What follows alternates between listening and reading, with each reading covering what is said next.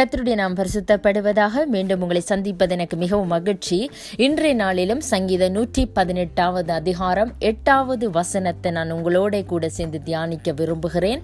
வசனம் சொல்லுகிறது மனுஷனை நம்புவதை பார்க்கிலும் கத்தர் பேரில் பற்றுதலாய் இருப்பதே நலம். ஆமேன். வசனம் சொல்லுகிறது மனுஷனை நம்புவதை பார்க்கிலும் கத்தர் பேரில் பற்றுதலாய் இருப்பதே நலம் என்று சொல்லி. ஆமேன். அதாவது சங்கீதத்தில் இன்னொரு இடத்துல இப்படியாக சொல்லப்படுகிறது. இஷ்ட வேலே கத்தரை நம்பு என்று சொல்லி வசனம் சொல்லுகிறது. ஆனால் நாங்கள் என்ன செய்வோம் என்று சொன்னால் இந்த காலகட்டங்களில் கத்தரை நம்புவதை பார்க்கிலும் மனுஷரை நம்புவோம் வேலையை நம்புவோம் இல்லைண்டா பணத்தை நம்புவோம் இல்லைண்டா மெடிக்கல் ரிப்போர்ட்டை நம்புவோம் இல்லை அதிகாரிகளை நம்புகிறவர்களாக இருக்கிறோம் இப்படியே நாங்கள் நம்பி நம்பி நம்பி எங்களுடைய இருதயம் என்ன செய்கிறேன்னு சொன்னால் இழைத்து போய் அது விரக்தி அடைந்து அப்புறம் ஒரு முடிவு செய்வோம் என்னன்னு சொன்னால் இந்த உலகத்தில் யாரையுமே நம்பக்கூடாது.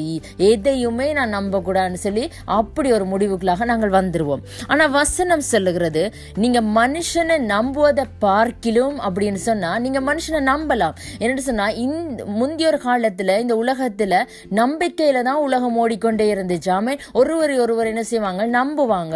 அவங்கள நம்பித்தான் என்ன செய்வாங்க? ஒரு வீட்டை கொடுப்பாங்க ஒரு வேலையை கொடுப்பாங்க. அதுக்கு பெரிய ஃபார்மாலிட்டி ஒன்றுமே தேவைப்படாது.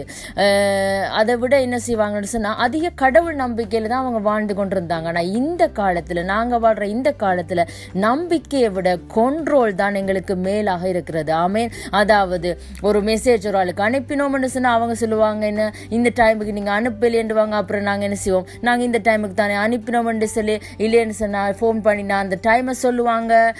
இல்லைன்னா ஒரு பில் அனுப்பி எங்களை என்ன செய்யும்? அதிகாரி கண்ட்ரோல் பண்ணுவான். நான் கட்டிட்டேனா? இல்லையா? இல்லைன்னு சொன்னால் நாங்கள் கூட கட்ட வேண்டி வரும். அப்படியே எல்லாமே எங்களோட வாழ்க்கையில் ஒரு கண்ட்ரோலுக்குள்ள தான் இப்போ என்ன செய்யுது?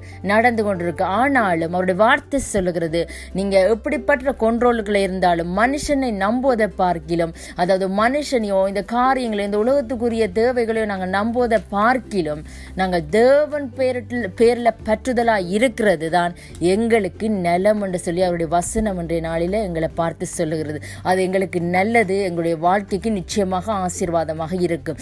ஏனென்று சொன்னால் அவரை நம்புகிறவர்களை அவர் ஒரு நாளும் ஒருபோதும் கைவிட்ட தெய்வம் இல்லை. அதனால இன்றைய நாள் வார்த்தையின்படி நாங்கள் அவர் பேரில் பற்றுதலாயிருந்து அவரில் நம்பிக்கையாக இருக்கிற பொழுது நிச்சயமாக எங்களுடைய வாழ்க்கையில் ஆசீர்வாதங்களை நாங்கள் பெற்றுக்கொள்ள முடியும். அதனால இன்றைய நாள் வார்த்தையின்படி கர்த்தர் உங்களை நிறைவாக ஆசீர்வதிப்பாராக. ஆமேன் ஆமேன்.